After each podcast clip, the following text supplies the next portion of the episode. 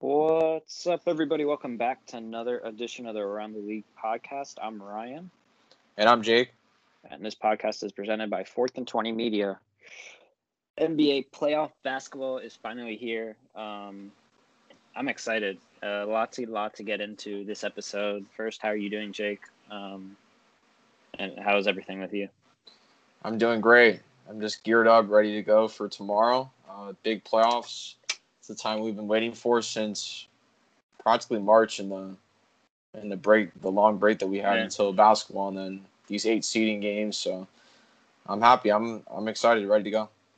Yeah, no, I, I feel the same way. Um, we have a lot to get into. Like I said, we're going to be doing playoff predictions, but before we do playoff predictions, we do want to talk about there have been some firings in the NBA over the you know past couple of days, and since we've last uh, released a podcast, um, the Chicago Bulls fired Jim Boylen after two or three seasons, and I think everyone kind of saw that coming. I know Bulls fans um, are very very excited for that because you know he was not the greatest coach, and then a, a a firing that caught me by surprise, and I know you want to talk about, is the Pelicans firing Alvin Gentry after five seasons, um, only making the playoffs once. Uh, and then obviously, you know, just drafting Zion, first year Zion, it didn't go as planned as Zion's injury and them not performing well in the bubble. So, uh, and I know we've talked about, um, before I do let you go, I know we talked about in the bubble um, over the past couple of podcasts, you know, their uses of Zion in the bubble and especially in meaningful games, not playing in crunch time and stuff like that. So, I wanted to ask you, how much do you think of that factored in to Alvin Gentry's firing, and then also just wanting a new, fresh, young blood head coach in there? Well, I don't think this Zion. I think it did play a little bit of a part in it, but the seeding games, if we're talking about those as a whole, even David Griffin came out and said that the firing really did not have to do. It came with the overall process of, of course, his past, but also moving forward with their young guys there in the package uh, for Anthony Davis. They got a lot of young guys, including Brandon Ingram, Josh Hart, Lonzo Ball, who have made great strides this season. But then again, them them as a team with the vets that they have, JJ Redick uh, not missing his first playoff uh, with that streak coming to a close. Um, so yeah, that's tough for JJ Redick. But uh, as as far as Jrue Holiday as well, but the big guy you, you mentioned him, Zion Williamson. It's it's going to be key because, in my opinion, it was surprising for me to see Gentry go. I think he's a well well respected coach throughout the whole league, and I think he he deserves a job somewhere. And I think we can get into that as far as there's a bunch of other. I don't even really have to bring up Boylen. I think that one's to no surprise. I think that should have been that's long overdue, and I know a lot of Bulls fans are are happy about that one. But as far as Gentry, I think that this move to me should have been done. Uh, and this is all with hindsight, of course. Hindsight is twenty twenty but I think it should have been done prior to this season. I think that uh, if you look at Zion and just him, you already kind of know that he's going to be out, and then you kind of have a disappointing season. And Gentry's been he's dealt with a lot of injuries as a coach um, throughout his tenure there. He's only had he has a record of one, uh, 175 and 225 throughout his five seasons there. Only made the playoffs once in 2018, um, and that ended. Uh, they sweep the. They happened to sweep the Blazers, but came short against the the Golden State Warriors, um, who were eventual champions that season. But as far as Gentry, I, I just think that if you were going to make this move to fire Gentry, you might as well have just just done it at the beginning of the season because you have a guy in Zion Williamson who's a generational talent, and to develop him, I just feel like to have Gentry there the first season, I feel like you could have just started with a fr- uh, clean slate with a new coach um, that you were going to keep long term instead of bringing him in for Zion's second season and being that Zion's going to be a potential franchise pl- uh, player as we as we're thinking about that right now with the Pelicans. I just feel like someone that can develop him. Um, and yeah, I was a little bit surprised by this decision, but in order to uh, get the most out of your guys and especially develop Zion, uh, I felt like that just that should have been done hindsight now at the beginning of the season. But that's just my thoughts. Yeah, um, it's it's funny because you, you, as you're talking, I'm thinking here, and, and you think about all all the great players, um, Kobe, LeBron, MJ, they all had a coach at the beginning of their career, and that coach ended up getting let go, and they had another coach come in. If that's mm-hmm. Phil Jackson for Kobe and and uh, MJ, LeBron has had many different coaches as he switched teams. You know, starting uh, after his first coach in Cleveland, it's slipping my name uh, who he had there, but uh, Mike Brown then came in. Are you talking about the rookie there. season? Or are you, are you just the talking about season, let go yeah. after their? Well, let go after the rookie two or three season? years in. Yeah, yeah, after the rookie season. Because the same thing you could say. Yeah, you could say the same thing for Wade with how Spoelstra's uh, developed him, but if you want to. yeah. Yeah. Excuse me. Um, but I think I, I, don't agree with you in the sense though that he should have been fired before the season because I I truly do believe Alvin Gentry is a really good coach and, and I think uh, even though he's he's a little bit older, I think he should get another chance with another team. Um, I think getting maybe a younger guy in there could be beneficial. Um, but also, what did the Pelicans expect coming into this season. I mean, yeah, I guess they had playoff aspirations because of the you know the team they built around Zion with guys like Lonzo, Brandon Ingram, guys who have been in the league for a couple years now and should be taking that next step, like you saw with Brandon Ingram. But at the same time, you can't judge a season off of Zion being hurt until January. You know, him trying to get in the groove, then the stoppage, now the bubble. Now, I will say, and, and I know that I saw the quote as as you mentioned it about you know the bubble really didn't have anything to do. I think it did though, in a sense because of the way uh, the usage of Zion, especially in the bubble, with how are you not going to play your best player that gives you the best chance to win in meaningful games? I mean, it just didn't make sense to or anything. That's um, and that's you know you can blame you can blame whoever, but it ultimately comes down on the uh, head coach's shoulders. Um, it should be interesting to see who they hire, though. I know you know I've been reading guys like Ty Lue, who has a relationship with David Griffin, the GM of the um, Pelicans, date, dating back to in Cleveland when Ty Lue uh, took over for David Blatt, and when the Cavs won the championship, Jason Kidd, assistant coach for the Lakers, who's a uh, co- you know been head coach in this league before, has been mentioned. Um, a bunch of people, you know, I know there's Kenny Atkinson out there. Uh, he's been mentioned, and, and I want to talk uh, uh, briefly also about the the Bulls opening and, and what's going on there because to me, and this is where I tie in the both of them, the Pelicans and the Bulls to me are in very similar but different scenarios. The Pelicans have a proven star, not a proven star, but they have someone who they feel they can build a franchise around.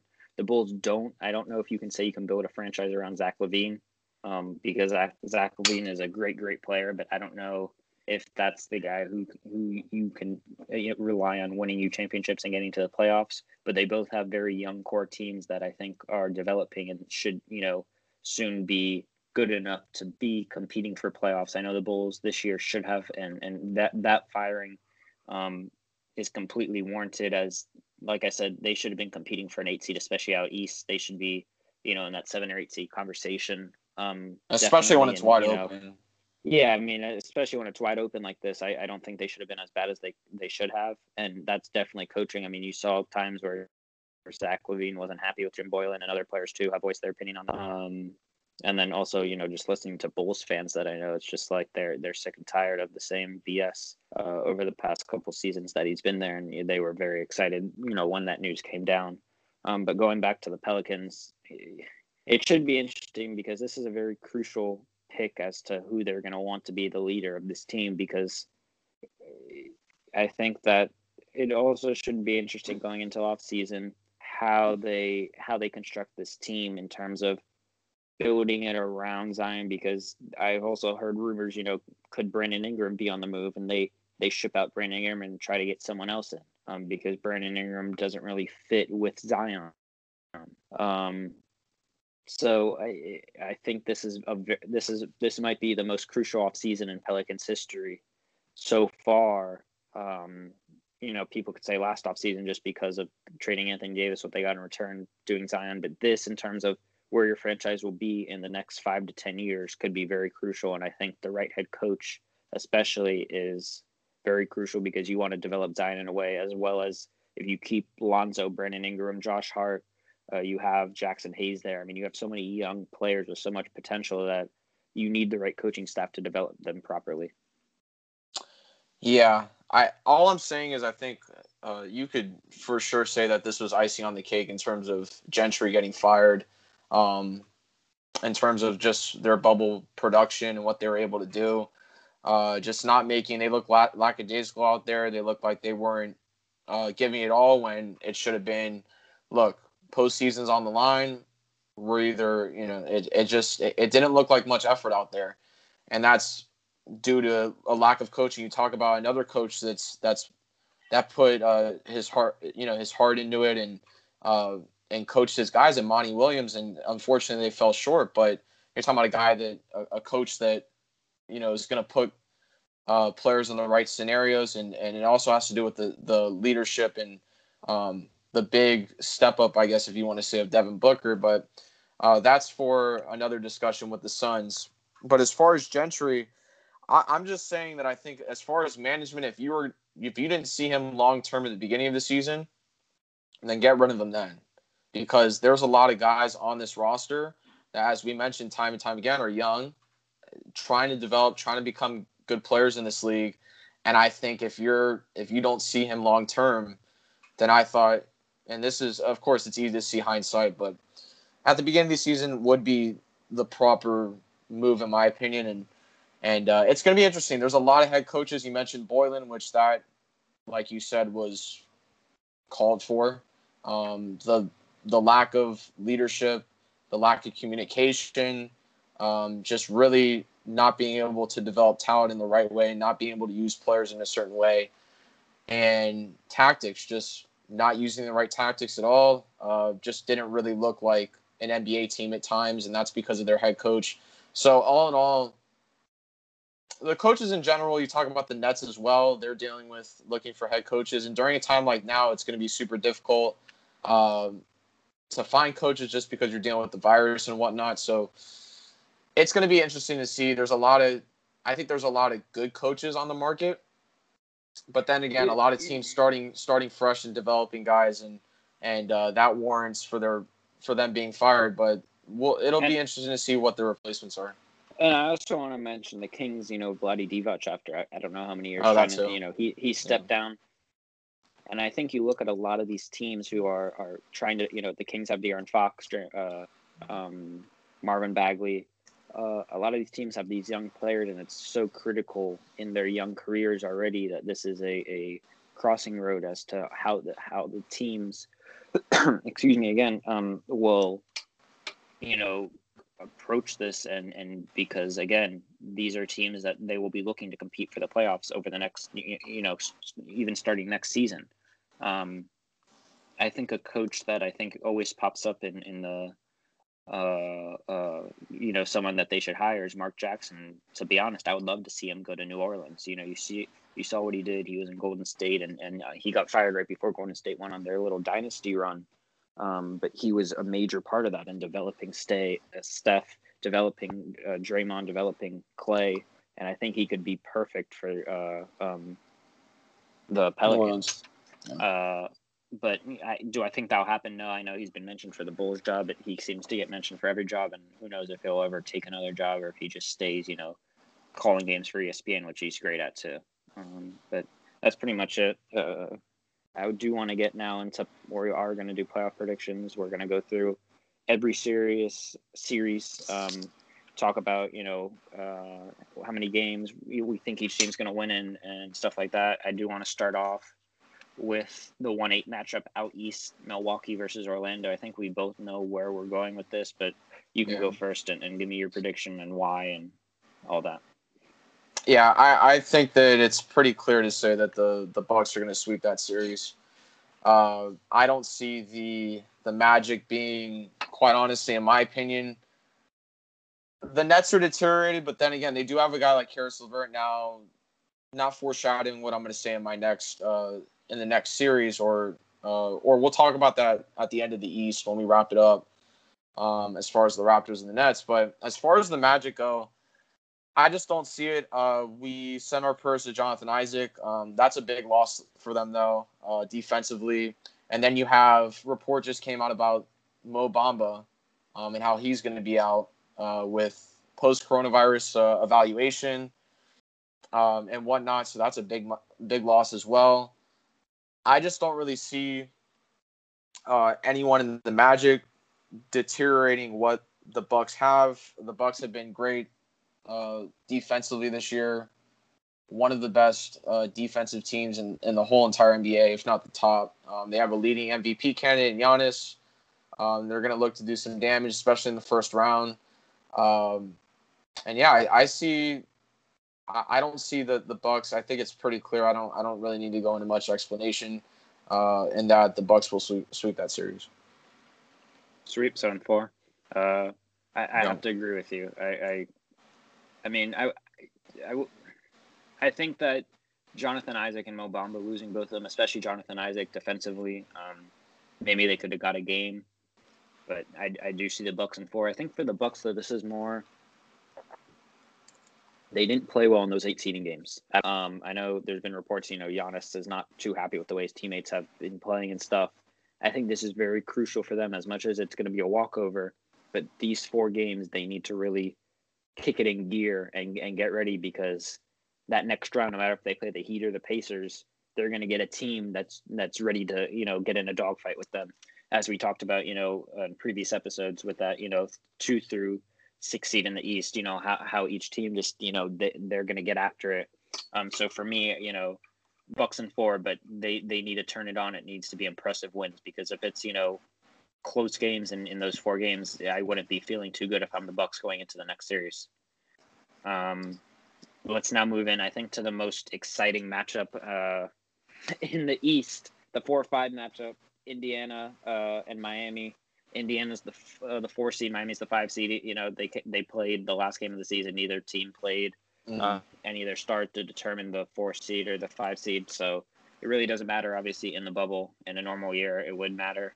Um, who do you have here? I have a feeling here too, and without any bias, too, you're going to pick here, and mm. uh, why? I have the Heat. I'm going to take the Heat in five games. Um, I think that's a fair uh, judgment.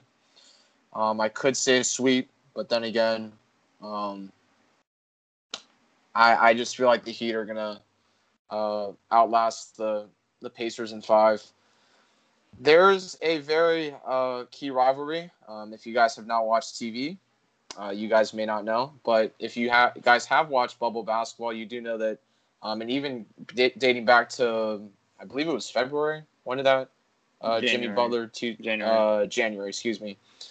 January, dating back to January with that um, heated uh, T.J. Warren Jimmy Butler rivalry there. I think that that's going to be crucial in this, especially with we we were able to play them uh, Butler and Warren, or excuse me, the Heat were able to play them um, uh, on two separate occasions. One in which uh, T.J. Warren did not play, and so did uh, so Jimmy Butler also did not play.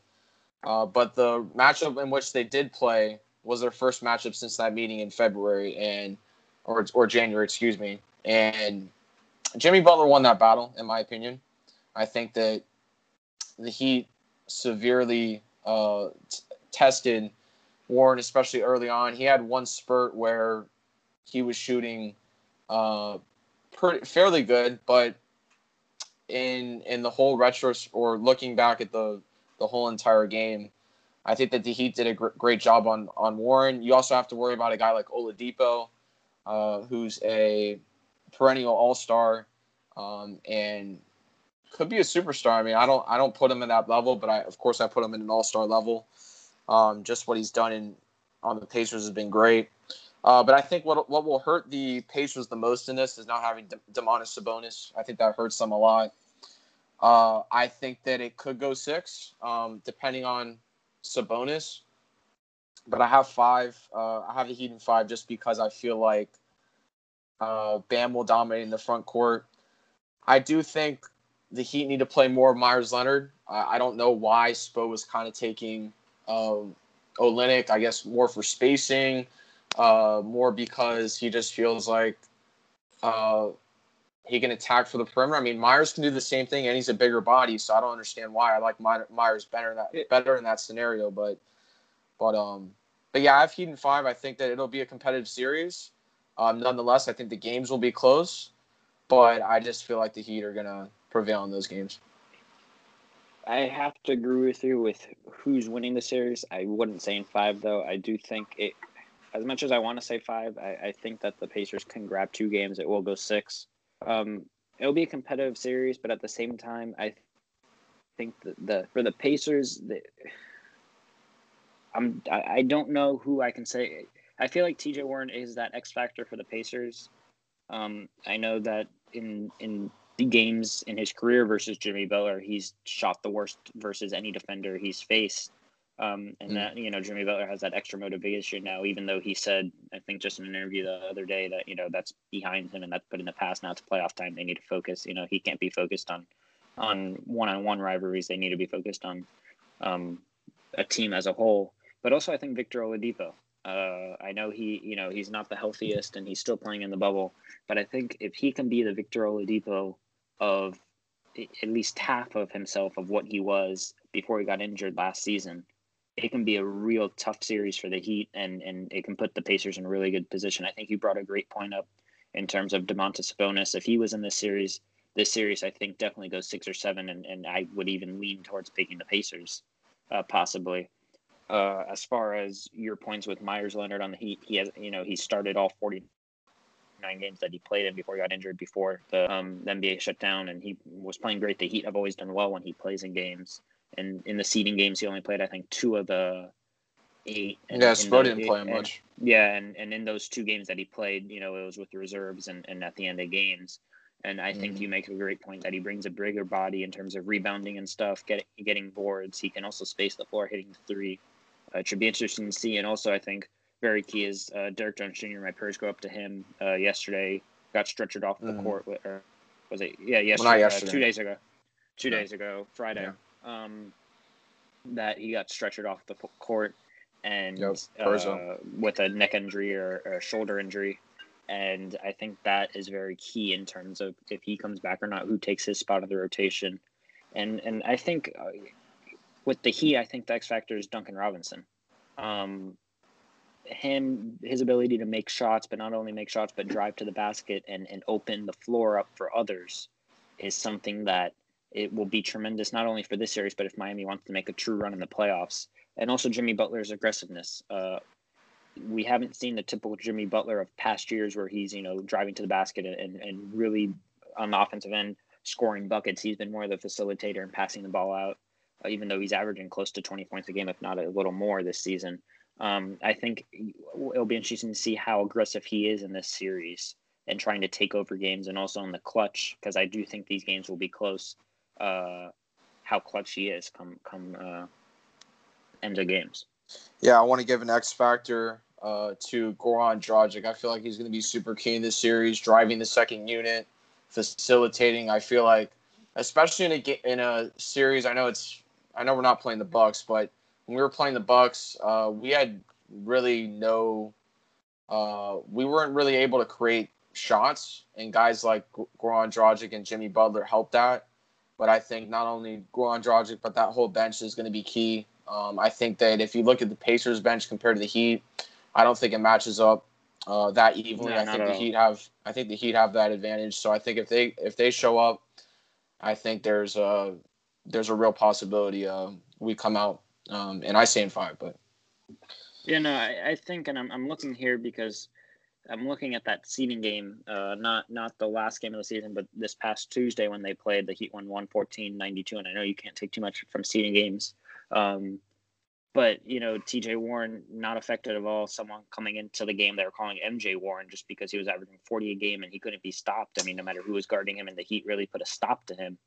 Uh, and I'm looking at their bench. You know, they have Justin Holiday, TJ McConnell, JaKarr Sampson, Edmond Sumner, uh, Doug McDermott, Goga Bitadze. It's really going to be interesting. Like you, I, I, think you pointed out something very key is the depth in this series. Uh, like any series in the playoffs, how deep can your bench go?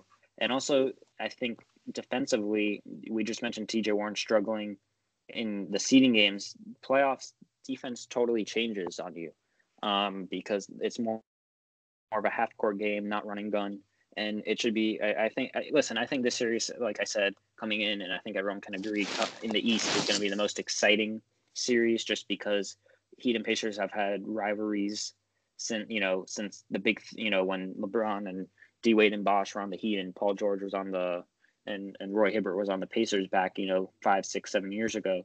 So I think it's going to be a really close series. But I know you said Heat in five. I say Heat in six, and and it'll, I think if we have our predictions correct, it'll, it'll uh, have a real fun second round matchup between uh, Bucks and Heat.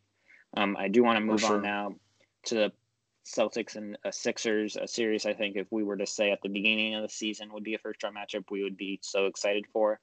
Um, now, obviously, the Sixers don't have Ben Simmons, who's out with injury, and we don't know when he's going to return. And the Sixers just this season haven't looked in sync at all. Have been struggling all season. What? Who do you think takes this series? I got Celtics in five. I think if they had Ben Simmons, it goes six or seven um, easily. But being that they don't have Ben Simmons, that's the focal point of their team, um, or at least one of the focal points. Uh, Brett Brown had put into uh, he take into account that he was going to have to do something with Ben Simmons to keep his job. Moved him to the four. Was planning on putting Shake Milton at the at the one. Uh, I think they're still going to do that, but they're going to put Al Horford at the four, um, which was sort of their uh, lineup. Uh, but obviously, besides Ben Simmons um, being at the one, that that was their lineup for majority of the season. But uh, I, I, just don't see it uh, happening for the for the Sixers as much as I want. Um, you know, it to be uh well, I mean, I'm not really a big fan of the Sixers, but then again, you can't wish bad on a team, right? You want you want to see a team uh, do as well as they possibly can, um, especially in you know this NBA bubble. We're all we're all hyped to see all these matchups. I, I want to see good uh, you know some good series, but I just I don't see it going more than five. I think the Celtics are a great team. A lot of young guys. Uh, talk about Tatum the season that he ha- he's had, the bubble that he he's had. Uh, the bubble hasn't been the best version of Tatum that we've seen in this season, uh, but we've seen we've seen glimpses and um, of what we saw in, in, in months like February, which was a historic uh, month for Tatum. Um, and I look for the Celtics to do some damage against the Sixers. I don't feel like I feel like the Sixers really lack depth off the bench. I, I don't know. I just in yeah. in comparison, yeah, in comparison to their previous se- seasons where they had uh, Jimmy Butler, JJ Redick, all those guys, and and not having uh, not only depth but not not too much experience. To be honest, uh, I just don't see uh, that happening for the Sixers. So I got Celtics in five. Again, I'm going to agree with you not only on who wins the series, but also in the in the amount of games, I think uh, Celtics in five easy. Well, not easy. Um, we we talked about it last episode when we talked about Ben Simmons getting injured, and I think it's very key. The way Joel Embiid plays in this series could determine if he's a Philadelphia Sixer next year, the year after, whenever, or not. Um, I think that the six-year experiment of trusting the process is coming slowly to an end. I think that you can only wait so many years before you pull the trigger on a team and and their coach as well and Brett Brown. Um, I think even if Brett Brown were to win this series, even down, I, I don't think he would be coming back next season. He wouldn't really need to make a deep playoff run and really be impressive. Uh, Joe, and also I think this is a testament to Joel Embiid. How motivated is he? The motor, you know, I know Charles Barkley and Shaq always call him out on on his motor, and and you know sometimes he can go out there and, and give you forty and twenty easy, like he did he did in one of the games here in the bubble. And then other times it's like he's non-existent on the court because he's just not motivated at all to play. Um, I think it'll be really really interesting. Obviously, Philly not a great road team, but a great home team that now is null and void because there's no home or away. Uh, they can't feed off their fans, and their fans in the playoffs I know are, are real good fans and, and really show up to games. Uh, and then for Boston, I think that you know this is uh they need to take this this matchup seriously because if they if they if it slips their mind, I, I do believe the Sixers can take a couple games from them.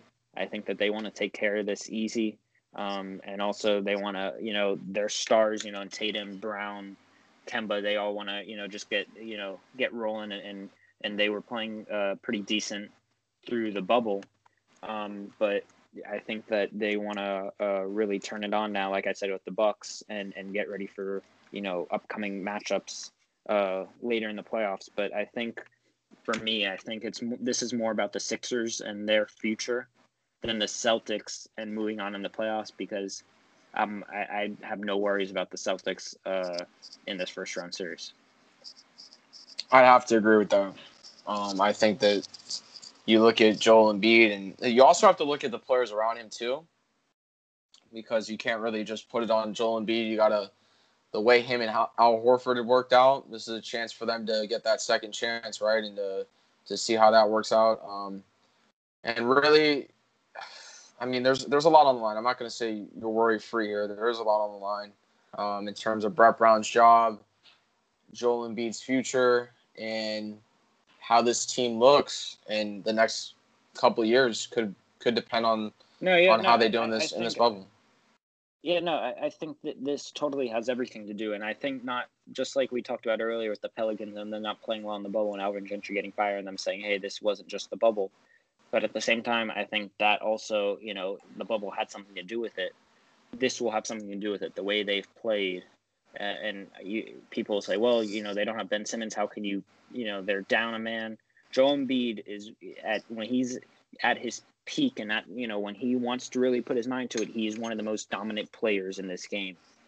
Uh, the pieces around him and what they built around Ben Simmons and Joel and, and Joel Embiid have not been great, and that you can put on Elton Brand and, the front office. But also the coaching hasn't been great, and that's on Brett Brown, who you know they've kind of rode with since he came in. You know, in the middle of them rebuilding and winning, you know, 10, 11 games a year, and now they're all the way here.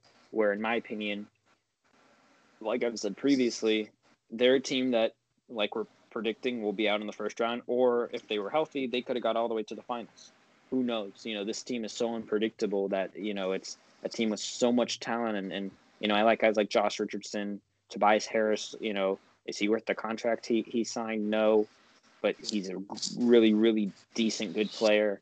Um, I think depth is also something that you look at and say, well, you know, I think will really cost them, and especially in a playoff series. And, and they've been, you know, it's been talked about all season long coming into the season. You know, you you have Shake Milton going to start. He's been playing decently. Uh, then off the bench, you know, you have Alec Burks, Furkan Korkmaz, uh, Mike Scott, Matisse Thybulle, uh, and then you know in that starting lineup we talked about Josh Richardson, uh, Joel Embiid, Tobias Harris, and then now Al Horford, who's going to be be back in the starting lineup probably since Ben Simmons is out. So it'll be interesting. Um, like I said, another interesting playoff series because I think they will be just like the Miami um, Pacer series, very close games, or they they have the potential to be. I, I think that it all depends again on Joel Embiid and, and his motivation because then it gets the others motivated as well. Yeah, exactly. I I think there's no argument there that it's going to be a very close series. Um, and I'll just transition to our next series here. Ahead. Uh, so we got the Toronto Raptors and the Brooklyn Nets, the two and the seven. I'm going to take the Raptors, but I'm going to take the Raptors in five games um, because I feel like Caris LeVert, the tear that he's been on in the bubble, I feel like he'll get the best of the Raptors in one one of those games. Um, I just feel like he's had a hell of a bubble, um, and again, that has to do with. I mean, he gets he gets a good amount of playing time regardless. Um, if Kyrie, KD, whoever may be is out, um, but just the way he stepped up in this bubble has been tremendous. I feel like they can get at least, or I think I feel like they, can just get one game, um, and that's just sort of what I'm predicting. It could be a sweep. I see them. I see it not going more than five though. I can't see that. The Raptors are a great team. I feel like they get by people like me. I feel like I've underrated them, um, or no, I just I just haven't been on the the Raptors hype train. Um, haven't really, and that that I mean that sort of has to do with just the fact that um, I'm not a big fan of them. Like I'm not a big fan of the the Celtics and the and the Sixers, but I really haven't paid too much attention to them. I've overlooked them, and they they're a great team. Without, I mean, if they had Kawhi Leonard, you would say they they would be a, a Finals favorite for sure. Um, but even without Kawhi Leonard, the way they bounced back um, from losing him and showing that they they still have what it takes to get all the way. I think uh, they need to minimize the series to as little games as possible to get rest for the next series and I think that's why it goes five. Uh, I hope they try to make it four because if they do, they're going to look real scary, scary, especially when we get out west and we talk about the the Lakers with their tough matchup against the Bla- Blazers, and the first round matchups are going to be crucial for not only the Raptors but the Bucks and and making it all the way to the finals. So uh, just the fact that they're great on both sides of the ball, um, and they're a pretty complete team in my eyes when they're at, full strength. So I got to go Raptors in five. Yeah. Um, again, it kind of seems it's kind of boring with us picking the same. Uh, I'm going to go Raptors in five too. I think the Nets will definitely get a game off just because of their heart and hustle that they have and they've shown so far in the bubble. I mean, uh, they've played really, really well, surprisingly well. They've won um, five, they went five and three in the in the seeding games and, and played decently. But this Raptors team, they've looked scary um, in the, in the seeding games. They only lost one game. They went seven and one. Uh, and a team that I, if you if you were to tell any of us coming into the season that they would have their best winning percentage in franchise history with a, a 736 winning percentage, uh, at the end of the season, we would have laughed at you when they lost, you know, Kawhi Leonard and Danny Green, you know, two of their, uh, obviously Kawhi Leonard, their most important player, and then Danny Green, a very crucial player uh, in their rotation.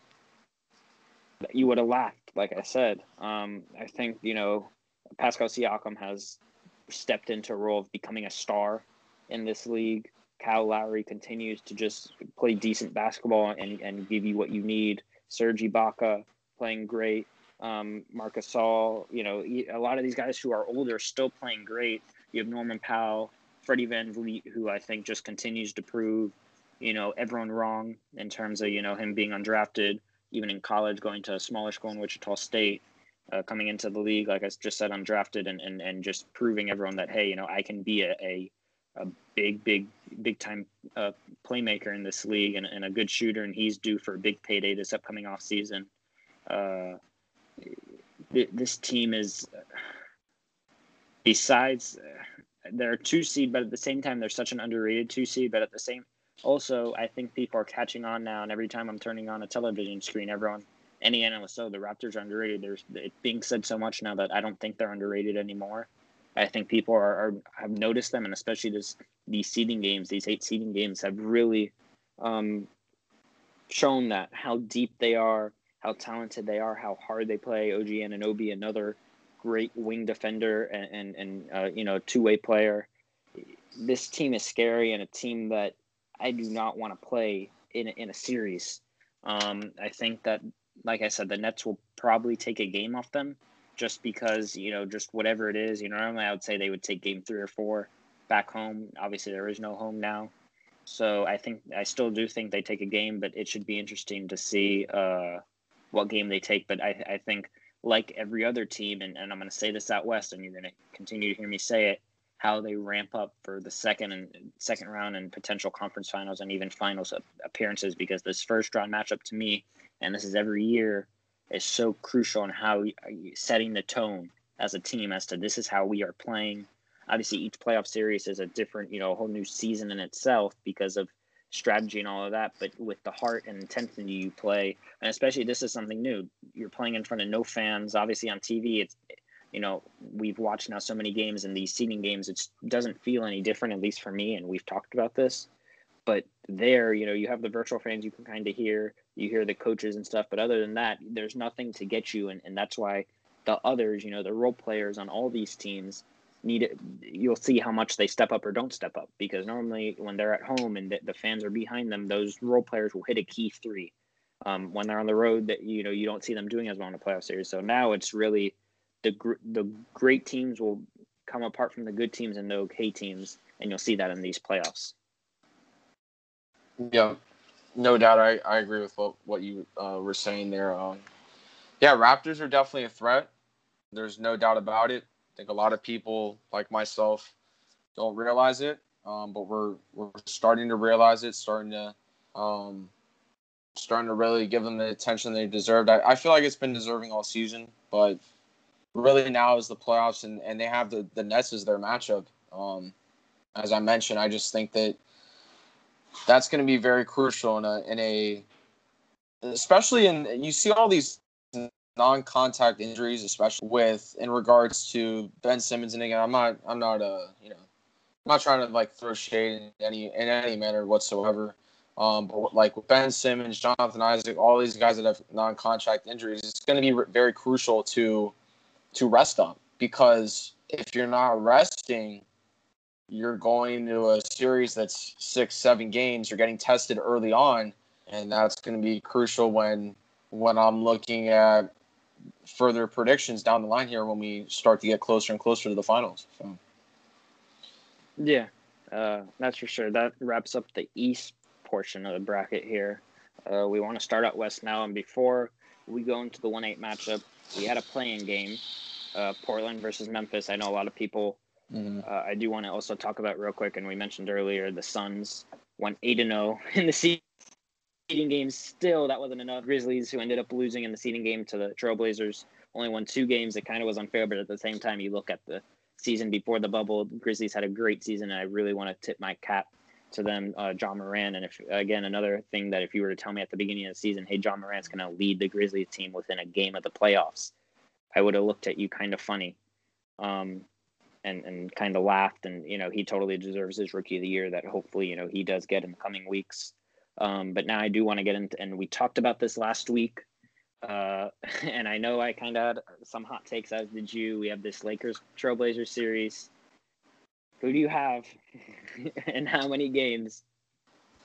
Well, as everyone knows, the Blazers have been the hot topic of the bubble. Um, as you guys can, I mean, we could plug it. I mean, last episode we talked about them a good amount of the episode, so it's it's no surprise that the Lake, uh, the excuse me, the Blazers are going to be um, a very very hot hot topic. Um, as far as this series goes, man, I've I've debated. Uh, I I have the Lakers still but I've debated how many games. I mean, it's it's very, it is very, um, very much up for debate. Um, man, I, I want to say I'm I'm gonna go Lakers in six. Now, honestly, I feel like the first game, I'm gonna predict that I think Damian Lillard's gonna go off. I think the Lakers are gonna be caught off guard defensively.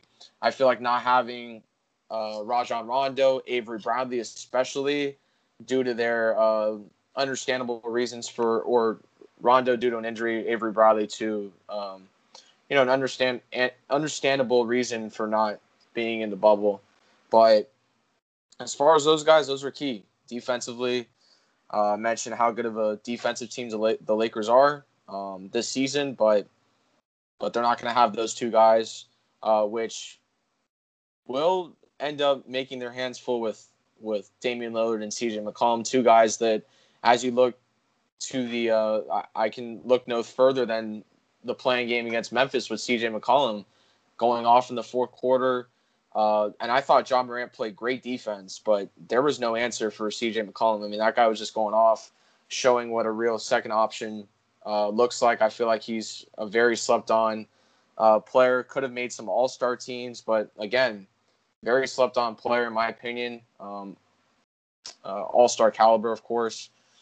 Uh, Damian Lillard, again, not much to say. Player of the bubble, uh, MVP of the bubble, and he's going to be looking to. And I just feel like it's all narrative, man. I just feel like the Blazers are going to come out rolling, and and uh, and they got everything. They got everything riding on this. So I, I don't see how it doesn't go at least six games this is a team that is not your typical first round matchup for the Lakers. And you have to look more towards not only this round, but later rounds as well. The Lakers are going to have to go through this series. And that's why I don't know if they can get, uh, again, I, I feel like they can make a big push, but finals, I, I don't, I just don't know because there's a big question mark as far as how much they're going to be tested, and this is one of those series. So I got I got Lakers in six, uh, six uh, very competitive games. I feel like, and uh, again, we can't we can't uh, doubt playoff LeBron, which is why I'm not going to take the Bla- Blazers at all um, in this series. But I still think it goes pretty far. Uh, this is this is so tough. I'll say this, and, and I'm still debating how many games, but I will say the Lakers will win. Uh, that that could be six or seven. The only reason I don't pick the Blazers is the defense. Their their defense is non-existent. Yeah, their defense is. You, have seen yeah, it. I mean, they're, they're, they're, yeah, no, I mean, you said it perfectly there. Uh, I mean, they have games 130 to 125. If they had a at least a sliver of defense in their lineup, perimeter, Uh, I know they have Whiteside, but Whiteside, I can't you can't rely on him that much. Um, and, and I'm talking interior now, but even uh, perimeter also. Pretty much, they're gonna have to outscore the Lakers. I think. Yeah, it's gonna be a shootout, and but like I'm like my my the point I was making. If they had defense, I'm choosing the Blazers in this series and, and easy in six or seven. But without defense, I'm choosing the Lakers. Like you said, for the Lakers, just like the Bucks that we talked about in their series, this is a series that obviously they're going to be much more tested than the Bucks, and they haven't played well themselves uh, so far in the bubble. Only they they went three and five. Um, one of those games beating the Clips, which a game I thought they could have lost. Um, I think that LeBron and AD, and again, I feel like we I keep saying this, but stuff we've talked about in previous episodes, but this is all combining now um, since the bubble started that we've talked about.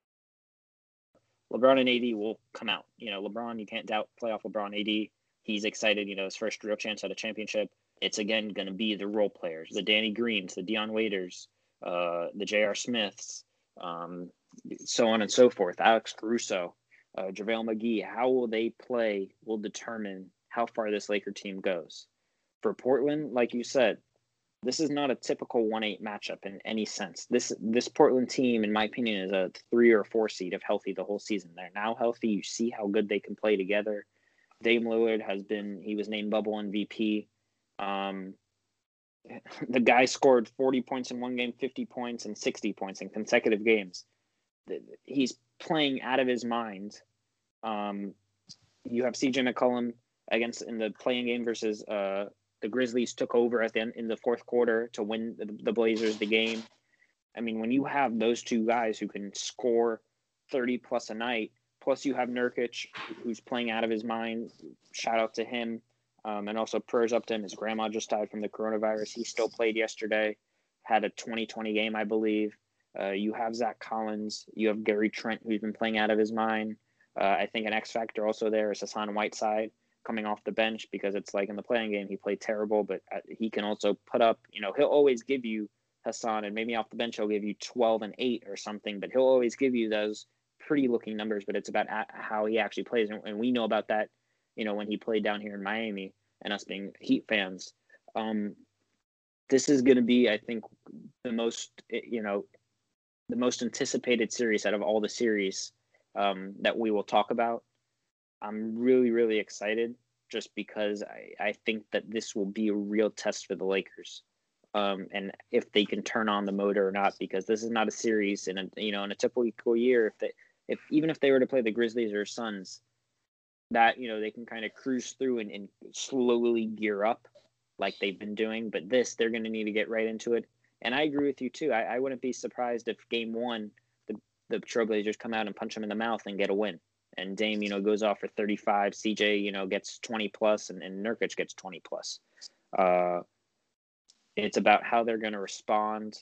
Again, I keep stressing it. It's no home court, no nothing. So I think that even goes to the Blazers' advantage uh, because you can come out and win game one, and it's not, you know, there's no, you don't need to worry about being in Staples Center or being at the Moda Center uh, back at home, whatever it is. So this series is going to be really, really interesting. I do think the, the Lakers come out winning in six or seven. I can't put a, a game a, a game on it, but it's going to be a real, real tough series. And if and if you know the others, the the role players for the Lakers can't come through, don't be surprised if if this Portland team wins in seven. Yeah, I don't. For me personally, I don't see at all the Blazers coming out uh, victorious at all. Um, but I do, I do think that it'll be uh, competitive nonetheless. As far as this next series, and this one, I'm gonna go here and take an upset. I'm gonna take the Thunder over the Rockets. Um, I'm taking the Thunder over the Rockets in. I want to say I think it goes seven. Think this one goes seven. Uh, not having Russell Westbrook game one is very huge in this instance and in this series. Um, I think that Chris Paul, with the playoff shortcomings, and the Rockets are um, kind of the same as well in terms of uh, playoff shortcomings when it comes to Harden, Westbrook, etc., etc. But as far as Chris Paul, I feel like this team has had a chip on their shoulder the whole entire season. They've been underdogs. They've shown that they can compete, um, and that's why they've landed the fifth spot in the West. Like I was going to be a huge X factor. I think as well, you're going to be looking at the six man of the year candidate and Dennis Schroeder as a a player that needs to have a positive impact on this team as he had as he's had all season, averaging 19 uh, off the bench, and he's going to take some load off of Chris Paul. I also think that it's going to be a coaching duel with Mike D'Antoni and, and Billy Donovan. I think that Billy Donovan's done a great job of orchestrating this team, leading this team, and coaching it, and he's going to be crucial in this series as well. And I, I just think that Russell Westbrook's a big loss. Uh, game one, I feel like the Thunder could steal the can steal game one for sure, or I won't say for sure, but possibly. Uh, and then, yeah, I just think that that that starting five of the Thunder is really underrated. You have Gallo, you have Steven Adams. Um, forget the other two dudes. I'm going blank. Um, oh, Shy, uh, SGA. I know they start uh, Terrence Ferguson at the three. So, as far as that lineup, that's going to be crucial in this series. Um, and I think Steven Adams as well, because if you look at uh, now, again, the Rockets have had good games. Uh, surprisingly, it's worked out small ball. But then if you look at Steven Adams as well, uh, him and Chris Paul pick and roll action is going to be pretty crucial in that series as well. So, uh, all in all, I just feel like Russell Westbrook's going to hurt game one. And then if you look towards the remainder of that series, I'm going to go with the upset here, but it could go either way. Um, that's why I picked the Thunder in seven. Yeah, um, this is this is tough. Um, I'm gonna go Rockets here. I, even though Russell Westbrook's out, I'm gonna go Rockets in seven. I think this will be a real, real close series. Uh, I think both teams have major X factors. I think obviously Russ, uh, James Harden, excuse me, who you know hasn't really showed up. Some people say in the playoffs uh, over the past couple seasons. I think that will be really, really key. And uh, I think that as well as how, how quickly Russell Westbrook can come back, I think this Thunder team is, I mean, some people said that they would be a lottery team and they, you know, they wouldn't even sniff the playoffs. And this team has just surprised people from Chris Paul's leadership to Dennis Schroeder, um, six man of the year, Shai Gilgeous-Alexander in his second year, just playing out of his mind, Steven Adams, Danilo Gallinari, um, so on and so forth. They've all just played uh, terrific basketball, and they've gotten to a five seed. I, I just think that the Rockets have a little too much, um, or not too much. I think here's the thing with the Rockets, and and they're gonna live and die by it, and they've been living or dying by it for year, you know, a couple years now, and and more this season than ever with their small ball is the three ball, and I'll make a little bold prediction, a bold statement here is that if they can ride on their three ball, they can get as far as the finals. Um, they are just like the 76ers out, but in the West with they can go out in the first round, but I truly do believe they can get all the way to the finals. Um, but the, the key is is can they hit their shots? They're going to take 50, 60 threes a game. Can they hit at least 38, 39, 40% of those? Because if they can, there's no stopping them. Uh, defensively, you have Robert Covington, who's a, a decent defender. Um, I think James Harden, you, we saw him on Giannis and his glimpses of if he actually wants to play defense, he can. Uh, you have Jeff Green. Um, I'm not just talking defensively now, but just in total. Uh, PJ Tucker, how he plays, Austin Rivers, uh, Ben McLemore, Eric Gordon. This team is is a team that it, even from the beginning of the season, before they totally went small ball, it's just if they can hit their shots, and you about any team, but this especially because they've they've lived and died by it. They they can truly beat this team. The Thunder, I think that as good of a story they that they've had, I don't think that you know everything would have to go right for them. Um, I think overall, as as a team, they're more well rounded. But I think that James Harden and, and when Russell Westbrook returns, they're just too much for them. Yeah. Uh, I I just think that the Thunder it, again it could go either way. Um, it's it's going to be a nail biter of a series, uh, no doubt. I just feel like again, the Thunder with the narrative, with everything riding on them. I really do hope that the that the Rockets, as much as they're they've had their playoff woes, um, you don't have the Warriors necessarily as the, as the one seed. You have the Lakers followed by the Clippers, which are still two powerhouses um, in your way. Even if you do get past the Thunder here, uh, I really do hope the best for them and hope that they can come back after all that uh, that mishap. But I have the Thunder. That's what I'm gonna go with. Okay, the next series, another really interesting series, and I think what will be a close series. Denver as the three seed, Utah as the six seed. Who do you got? I got the Denver Nuggets. I think that this this could be a toss up as well. Uh, the Jazz do not have uh, Bogdanovich. They've been dealing with that for a little bit, but it's going to be a battle between the two centers. Rudy Gobert, uh, defensive monster against Jokic, who's the center of that Denver Nuggets team. It's the focal point, a guy that is arguably the best center in the league and is an absolute problem. The guy is uh, a master uh, facilitating. Uh, he can get to the cup. Uh, he can shoot. I mean, his his fadeaway middies pretty unguardable. Um, if, if that's going down, it's it's night. It's you know it's pretty much night night. Um, but and, and so Michael Porter Jr. is a big factor. Uh, probably the X factor in the series. He's gotten a lot of minutes uh, and has been has been has proved himself uh, as a young player for them. I think he's going to be key. Um, I think that not having Bogdanovich to match up with him, um, although the offensive side of him is is more than the defensive side for Bogdanovich, but um, I, I just don't. Well, you do have a guy like Royce O'Neale you could plug in there which is a good defender. Uh, the tear that Michael Porter Jr. You can't really disregard that. The guy's been one of the top players in the bubble, um, and the young phenom that he is. I do think think that if you look towards Utah side, you do have Rudy Gobert and Donovan Mitchell. Uh, they've they've addressed uh, their relationship, of course, after what happened in March with Rudy Gobert. Uh, but this is also a test. We talk about Philadelphia looking into the future. This is also a test for the Utah Jazz in the future and seeing which one they want to keep. Uh, if it comes down to that, I think this is their test here. If they can get past the Nuggets, who have always been, I think, a really underrated top tier contender. And I think that as well as Michael Porter Jr., also have Bol Bol on the Nuggets. Uh, he's had some glimpses here and there. He's provided great minutes for them. So I really think they're going to need to provide consistency as young players.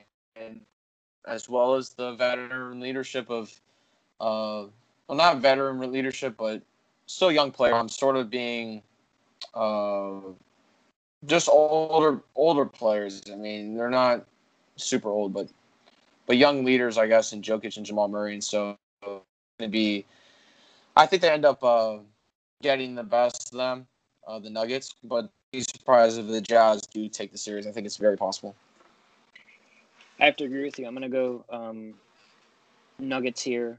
I'm gonna go Nuggets in six, but there's a key thing. Um, before we started recording this, uh, Mike Conley did leave the bubble for the birth of his birth of his son, so that means he will mm. definitely be missing at least game one and two, um, right. possibly even game three, which is August twenty first, which is Friday. Um, that's pending when he returns to the bubble, and obviously, families first. The birth of your son, or uh, so you don't, you know, that's more important, I think, than than basketball, um, being there and, everything. But and I think that's a really key thing in terms of not maybe uh, the Jazz winning the series, but how long the series goes. Because I could also see Denver winning it in, in five. I think, like you just said, Denver is a underrated, um, top tier contender. Um, people don't talk about them enough because the Lakers and the Clippers they're in the same conference as them. Uh, I think my X factor for for the Nuggets as big as Michael Porter Jr. is, I think Bol Bol, this this kid, he can take over games. I'm, I'm thoroughly convinced he's still so young and, and has only played a handful of games in the NBA, but we've seen flashes of just, at least I have, of, of just, wow, like, how can you stop this guy? He's seven two, can pull up, has KD type pull up tendencies, can drive, um, can do so much. And even on the defensive end, you know, his his length and ability. Um, but also Michael Porter Jr. They have uh, they have you know Torrey Craig, um, Will Barton, uh, Paul Millsap, veteran leader, um, Jerami Grant, uh, Troy Daniels, Monte Morris, and obviously Jamal Murray. Uh, so I, I, I, think that the Nuggets um, pull this one out. Uh, I do want to, because I know we're kind of running, you know, we have a long podcast here. So last last matchup of the first round, Clippers, uh, Mavericks. I think one of the more interesting matchups here, even though it might not last long. Just interesting because of who's playing in this series. Who do you got? I have Clips in this one. I'm going to take them in six. I think that let's take Dallas first.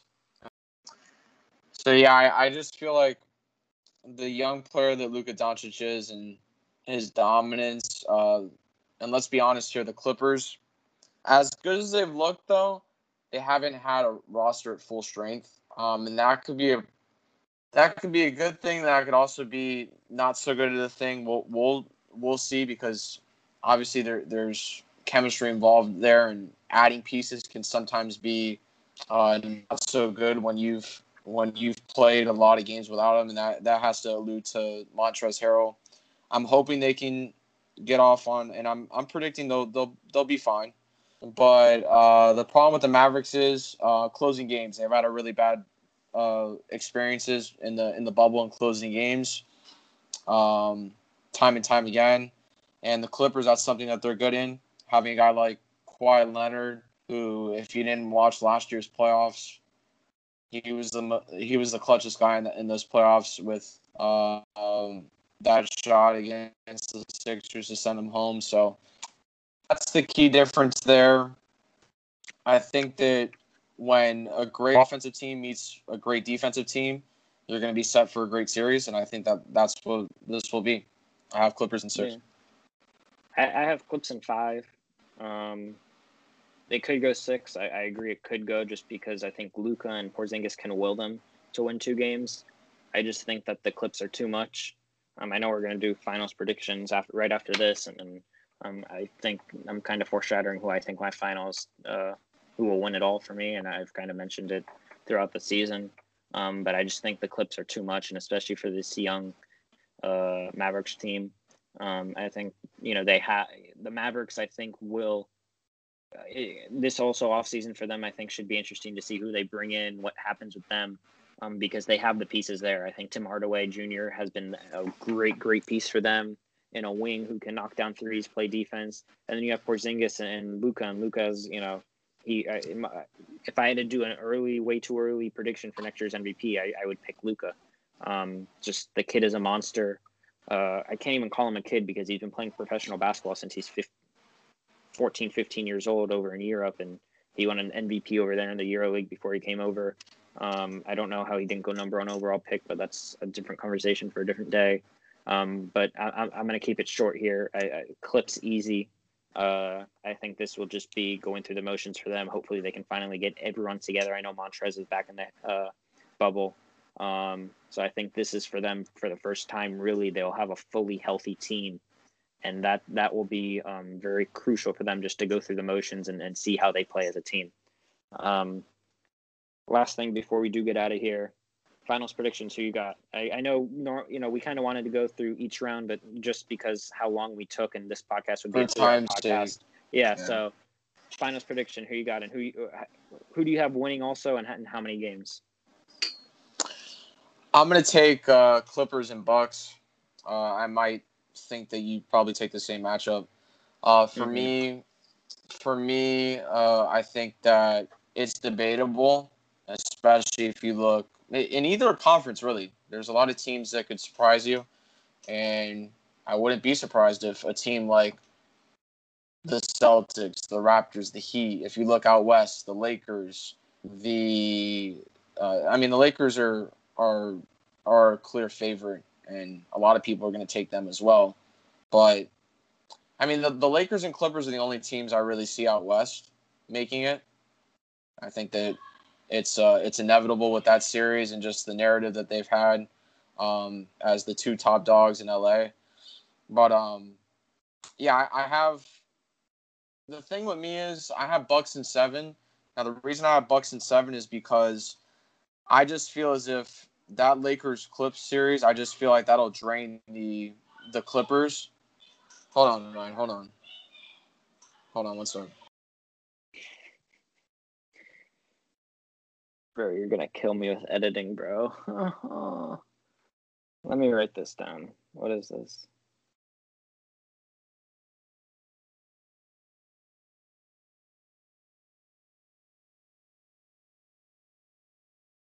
My bad, bro. I'm, dude. I got people yelling in my house, dude. Yeah, no, I heard that. I was just gonna let you keep going. I just said you're gonna kill me with editing, bro. This editing is gonna be a bitch. We've recorded now 25 times. Okay, um, I don't even know where you are. Just c- keep going with your point. So I just feel as if the uh, the Lakers and Clippers matchup uh, for the Clippers, I just feel like the Lakers are going to drain them. Now they are the deepest team in the league, in my opinion. But the real question is, I do have Bucks in seven, but I do question them in terms of how deep are they really? Now I know they are a deep team, but it all also depends on who shows up. And I'm counting on Middleton to show up as a, as a clear second option. I'm counting on Bledsoe, even though he's come up short in the playoffs, to step up and that team is just perfectly built, built around Giannis. You have a guy like Brook Lopez who depends the paint or uh, defends the paint as, as well as anyone. You have a guy like Middleton who steps up defensively. You have Wesley Matthews, Donte DiVincenzo. You have uh, old vet like Kyle Korver. They just have a lot of the pieces, man, and it's going to be really tight. Uh, in my opinion, I feel like that's a toss up in the finals. But I'm going to take Bucks in seven. Highly competitive series and again, I I got the Bucks. Got to roll them. I got the same matchup as you, but I got a different outcome. I got Clips and six. Um, this team's just too deep, and to me, as they're going to get past the Lakers. Obviously, I know we're not doing full predictions. That series will go long, probably if Lakers get to that point, which I think they will. Um, but to me, you've been looking at this whole season. They've been load managing the crap out of everyone. You even look at Montrezl Harrell, just and I know people can say, "Oh, chemistry." Well, they have the entire playoffs until the finals. We just talked about that first round with them, uh, that I just talked about. You know, them getting in the flow of things. It's not going to make it. I, I don't think it's going to affect them too much. Their chemistry. I think that you know, um, Kawhi is if he's anything close to what he was last playoffs, and he has more talent on this team, it, it's a wrap. Um, I think that you know you go one through you can go one you, you, the whole roster can play from from Kawhi and Paul George all the way to Terance Mann and, and Rodney McGruder. Everyone can play. Everyone has a role. Everyone knows their role, no matter if that's just playing defense, hitting threes, playmaking, getting rebounds, whatever it is. Uh, Doc Rivers is a coach. I think that you know he doesn't get enough credit, in my opinion, with how great of a coach he is. Um, yeah, I think Clips and six. The Bucks. I don't think. I think there's too many questions besides Giannis, and even with Giannis, because again, who beat Giannis last year? Kawhi. Why? Because of the defense, him taking Giannis out of the game, and then after you take Giannis out of the game, Khris Middleton can he step up? And I think it will even be a challenge for the Bucks to get there because they'll have to go potentially through the Heat and then the Celtics or Raptors. Um, to get there. And like you said with the the Clippers, you know, going lengthy series, I think the Bucks will also have to go maybe not as lengthy in series, but it'll just be challenging and and it can wear and tear. And Giannis will be there. But um, yeah, I'll do it, guys. Uh, where can they check us out, Jake, on social media? Like every episode, I say, and uh, guys, make sure to subscribe. Go to our Instagram that Jake's about to say, and uh, I'll do it. Yeah, so you guys can check us out at underscore around the league underscore. And then check us out on all three streaming platforms Spotify, Anchor, and Apple Pod. So check us out, guys, wherever you guys get your podcasts. Uh, it means a lot to us, and we appreciate all the feedback and support. Yeah, guys, especially playoffs coming up. Be sure to uh, put on those notifications for when we drop a pod. Um, and every week, may, who knows? Maybe we'll start doing twice a week during the playoffs. Who knows? I, you know, I know we're getting back into school and stuff, but um, otherwise, peace out, guys. Peace.